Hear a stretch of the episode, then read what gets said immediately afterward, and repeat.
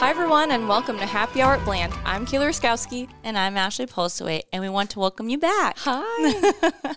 Oh, how are you? good. How are you doing? Good, good. Good. Yes, it's been a while since we've been in the studio. We were talking about it as we were Mm-hmm. walking in. It's just I think it was freezing last time we, and now it's like 80 85. degrees. Yeah. Yeah. We almost just turned around and went to the swimming pool. Please, Instead I of recording know. today. One of my friend's kids yesterday, I guess I was out of town, but yesterday they said here it was like 87 degrees, and my friend was like, "My daughter just was begging to go to the pool," and she's like, "Honey, the pools aren't open yet." yes, yes. but it was nice enough to go. I know. Pretty soon. Yes. Soon enough. Okay, so today I'm going to be giving our listeners an update on the Provider Relief Fund based on information that was made available through today. As we mm-hmm. know, this information is constantly changing, and it seems like every week there's a new update. So, just a disclaimer for everyone the information in today's episode is current through April 5th. All right. And so, since everyone's going to hear my voice quite a bit throughout the episode, I wanted to ask Ashley our question of the day. So, I'm just going to go out on a limb and say that I'm assuming you love spring. I mean, who doesn't? Right. Right. Yep. Okay, so can you tell me three things that you love about spring? Um, let's see. I'd say the weather first and foremost, but you know, living in Nebraska, it could probably snow tomorrow. It could be 80 here today and snow tomorrow, and then it'll take three more weeks for it to melt. But no, I love the weather. I like spring cleaning. I've recently Oh, found like, like that. just clearing everything out. Like we've been in our house for almost 11 years, and I just did this deep spring cleaning and. I threw away so much. Good like, for I you. feel like so much lighter now. So Yes, especially once you have a child. Also, Why do you have so many like toys? You are obligated to fill your house to the rafters. it full can't be beautiful. Things. No, but then it's beautiful for like two seconds, and then they bring all their cars and Literally two and seconds, Like, yes. Dokie. My third thing would be like the sun beating down. Like you know, in the winter, it feels good to sit in your window where the sun's just beating in. But Mm-hmm. like in the spring, you can go like sit out and take twenty minutes to just go sit there and just let. It just feels so good. I don't know why. It just feels so good. Yes, that vitamin D. I always see our coworkers Yes. out and about on their Walk walks doing their walks. during the day, and I wish I was one of those I people. know, But I'd rather just sit in my backyard in a chair, just get some sun. yes, yes, But yeah, those are my three things. How about you? I like that. Uh, mine are all similar, actually. Funny Mm-hmm. enough, I would say the weather, cleaning, and Do your kids enjoy being outside too? They do. They love it, which is good. I thought they would be, you know, I have the two daughters that are the divas. Yeah. And so I was afraid that they would not like the outdoors, but they really got into last summer catching all these butterflies. Oh, yes, which is so cute. But then oh you kind of feel bad for these butterflies. They would catch Honey, these gotta like let them go now. yes, these beautiful monarchs with their like velvety wings and Oh. They are they just have butterfly nets and suffocating. Oh.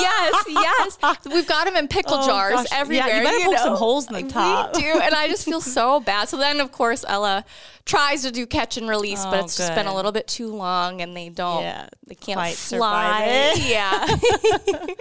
Oh god. so yes, but mine are all similar things. I'm excited that spring is here. I think it just makes me in a much better mood. I think last year kind of helped everybody enjoy the outdoors a, a lot point. more than it did, Yes. and maybe years past for some because well, one you had nothing to do, but two was like outside was your release to just Yes. be out of the house. So Great point. We had probably taken taken it for granted. Right, for Yeah. sure. Good All point. right. Well, today, um, what will today's pro- nope, nope, nope. All right, Kaylee, what will today's provider relief fund update cover? Yeah, good question. So we're going to cover a few different topics. The big ones will be lost revenue, which is kind of a highly controversial area, single audits, and then we'll wrap up with just a few miscellaneous items. Cool. Do you want to start with reporting first? Oh yeah, I didn't mention reporting, but reporting is Oh. no. You're right. I'm just Okay. overlooked that on the list. Reporting Okay. is the first place that we should start. Just a, a friendly reminder. Yes, I appreciate that little prod. Yeah. Okay, so I think reporting has been probably the biggest question in providers' minds because originally there was a reporting deadline of February 15th where the healthcare providers would have to go in and say, This is how we've used up the money that has been given to us so far through December 31st. And that reporting was going to have to be done by February 15th. So we waited until the end of January and then found out that that deadline was going to be extended. Hmm. However, we have not received an updated due date. So everyone is wondering, you know, when oh. is this report going to be due? And unfortunately, I don't have the answer Oh, today. I wish I did. I uh. wish I did. So, what I can tell our listeners is that as of today, the reporting deadline that we know of, which this was included in the original guidance as well, is that a report will be due by July 31st for how funds were spent in 2021. So I know, I know a lot of healthcare providers have received a lot of money, and so many of them had plans to spend it in the first two quarters of 2021 as well. And so we knew that providers were going to have to report on how they spent those funds by July 31st, 2021. So mm. we shall see. I will be curious if HHS, the Department of Health and Human Services, doesn't just decide to have providers just report all of the use of their expenses mm-hmm. by that July 31st deadline instead of making two separate reporting deadlines. Hopefully. Yes, that would be nice. I know yeah. it would eliminate a lot of confusion and just a lot of burden on providers from having to do something twice as right. opposed to just once. Right. So, great point. The other item related to reporting is that they HHS did announce the launch of the reporting portal, which is oh. the website that providers will use to log onto and report how they spent the money. And at this point, they are strongly encouraging providers to go onto the website and establish their account. However, once you have established your account and you're in the website, so mm-hmm. to speak, you can do nothing. Ah. well, so it's, yes, it's truly just like we're recommending oh you go sign up on this website and that's it. Like there's nothing else you can do. So I feel bad because a lot of providers have asked, you know, um, can we kind of test the website out or yeah. start to drop some information mm-hmm. in? And unfortunately, no, you can't. Darn. So more to come certainly on there. I'm sure we'll do another episode when that guidance is relief, released. I anticipate yep. it will be a big update um, when we do when we do get that. All right, next we're going to talk about lost revenue. All right. And what do you mean by lost revenue? Like the revenue providers could have made if COVID had not happened? Yes, exactly. Cool. Yep. So that is the definition of lost revenue at its core. And for provider relief funds, lost revenue can count as a use of the funds. So, you know, just to kind of back up for a second, all of these healthcare providers, whether you're a doctor, a nursing home, a hospital, everyone's just received all this federal money and you have to spend it in accordance with how they tell you you have to spend it. And so one of the ways you can quote unquote spend the money is mm-hmm. apply it to lost revenue. And so to Ashley's point, HHS is trying to provide relief to healthcare providers that were supposed to make all this money mm-hmm. during the COVID year and didn't. And so the big question is how can you calculate something yes. like Nice. Yes, exactly. And so that is where the guidance has kind of flip flopped since this money was originally given to healthcare providers back in April and May. There was one definition and then it changed and then it's changed two or three more times. These poor people. yes, I know. You know, and they just want to make sure they're yeah. using the money how they're supposed mm, to. So it's now. it's tough, and I'm not going to go into all of the old definitions because mm-hmm. I don't want to confuse anyone. So we're just going to talk about what the guidance is as of today in terms of how you can calculate lost revenue. So there's three different ways that are defined in the guidance. The first is the difference between your 2019 and 2020 actual patient care revenue. So if you take your income statement from 2019 and compare it to 2020, mm-hmm. and you look at that total revenue number for both years, and your 2020 is less than your 2019, that difference would be lost revenue. That's the first option. The second option is you can compare your budget for 2020 to your 2020 actual. And the caveat with the budget the budget method is that your budget had to be approved by March 27th, 2020.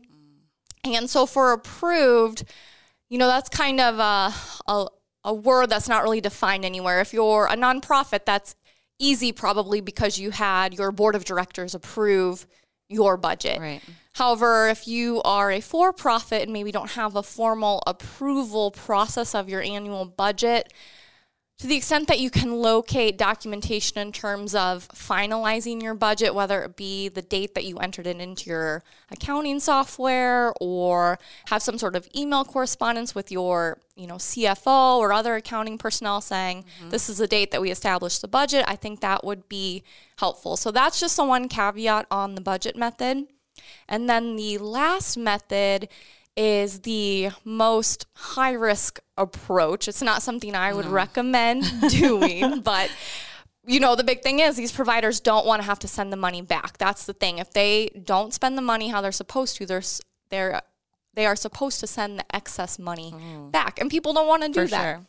And so they can use this final method to calculate lost revenue. And what they can do is they can just calculate any reasonable method of estimating revenue. And so if you do take that approach, you have to also submit a description of the method, so how you came up with it, why that methodology is appropriate, and how those lost revenues that you're calculating are in fact attributable to coronavirus. And HHS has come out and said that if you use this method, you face an increased likelihood of audit. So that to me does not sound like an empty Not promise. I wanna do. Yeah, I think they are happy to fulfill that promise. And sure. so that is why I just do not recommend it. I don't think there's any reason to proactively raise the red flag, you know, come on over and look at look at us. So um, I would only use that. sound like yeah, what I'll go with. exactly. exactly. It's just the, the safest bet. Another item that has come up regarding lost revenue is is there a limit to how much of those funds you can use on lost revenue? And there's not. The the thing is that you first have to apply these funds that you've received to the money that you actually spent. You know, so people are buying equipment and paying for medical supplies.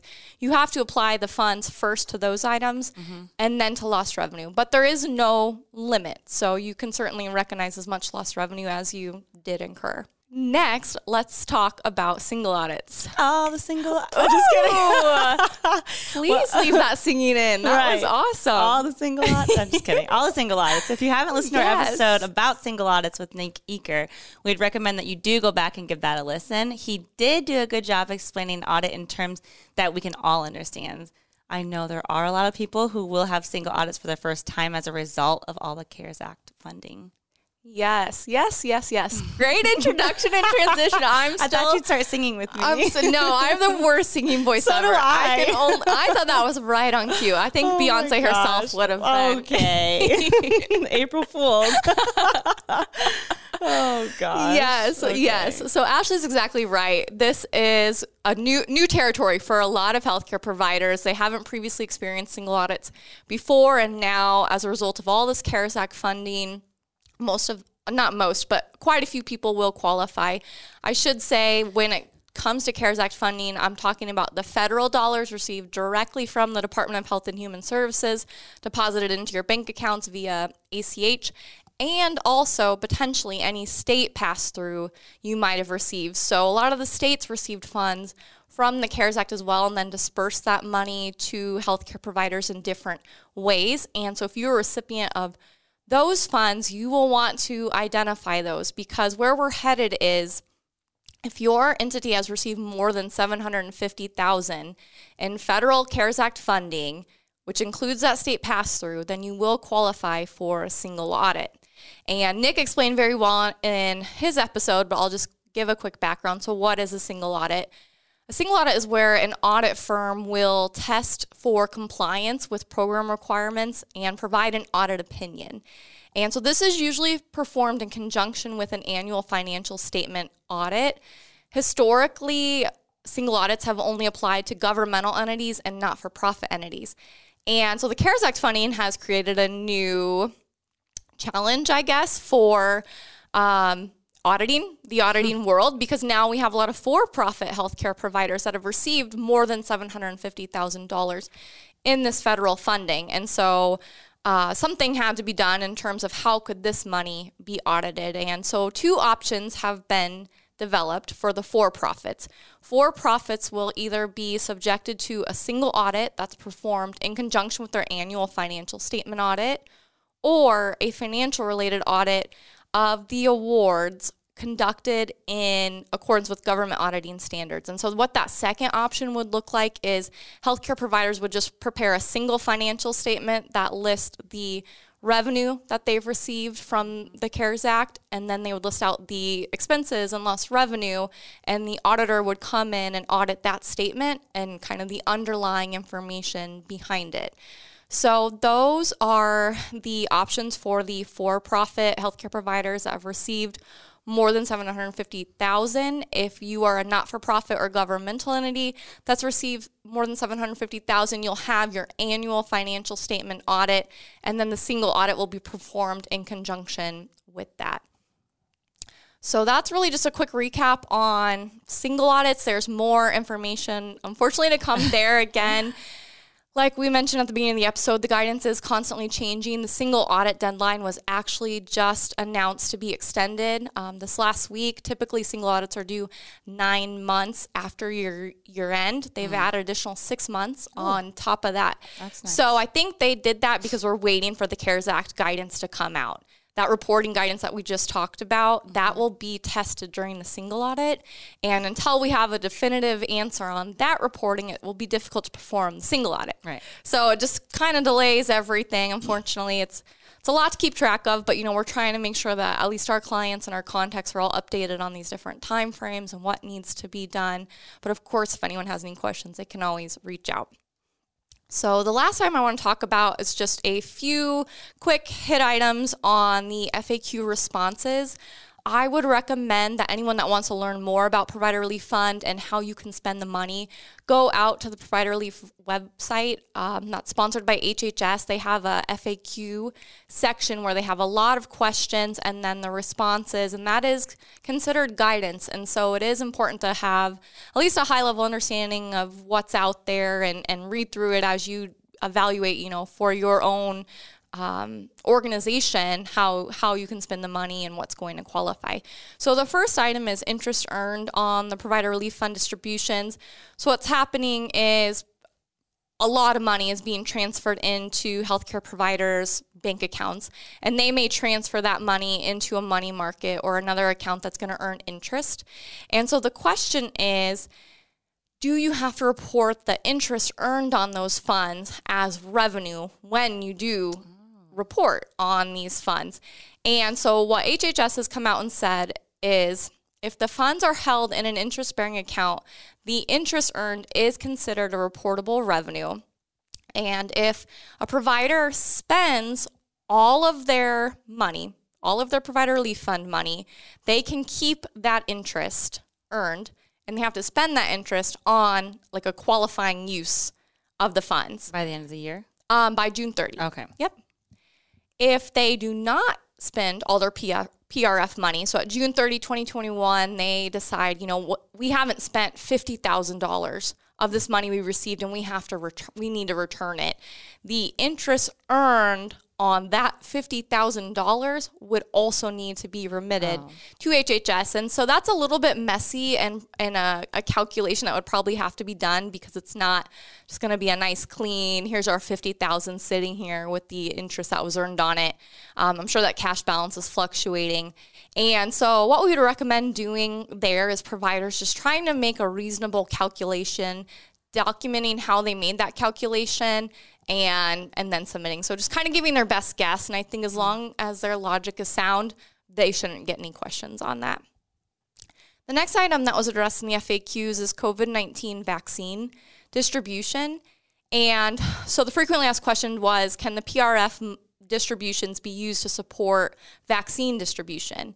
And the answer is yes. If those expenses that you want to cover have not been reimbursed from another source, then you can use your PRF money to pay for that. So, to the extent that you have staff that are helping to administer the vaccine, mm-hmm. those payroll costs associated with that, or you had to buy additional refrigerator to store the vaccines in, that can count as a qualifying mm. use of your PRF money. Nice.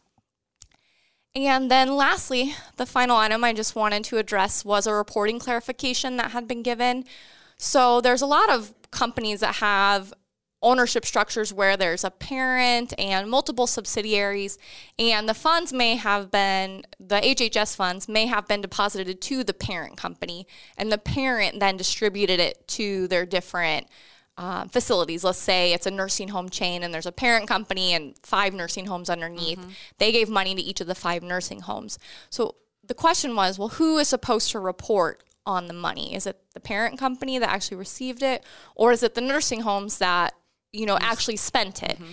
And so HHS clarified that it is whoever received the money, the initial recipient, they are the reporting entity. So in that situation I just shared mm-hmm. would be the parent company that has to report on it. And it would be vice versa.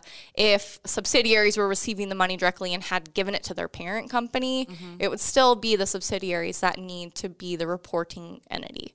So sense. just a clarification there that is all the updates I had to share today. As I mentioned, I'm sure we will have at least one more episode on this topic, but realistically, probably more than one.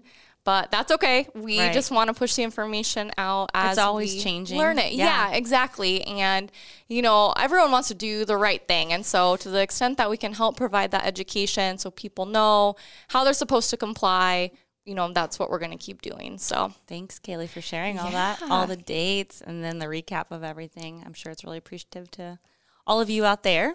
So, as always, if you enjoyed the podcast today, please visit our website at www.blandcpa.com and leave us a note. We'd also be very appreciative if you could rate and review the podcast on whichever app you use to listen to the podcast today. As you know, there's many podcasts out there, and we truly appreciate you taking the time to listen to ours. So, friends, with that, be informed be inspired. and be awesome. Bye. a Huda Media Production.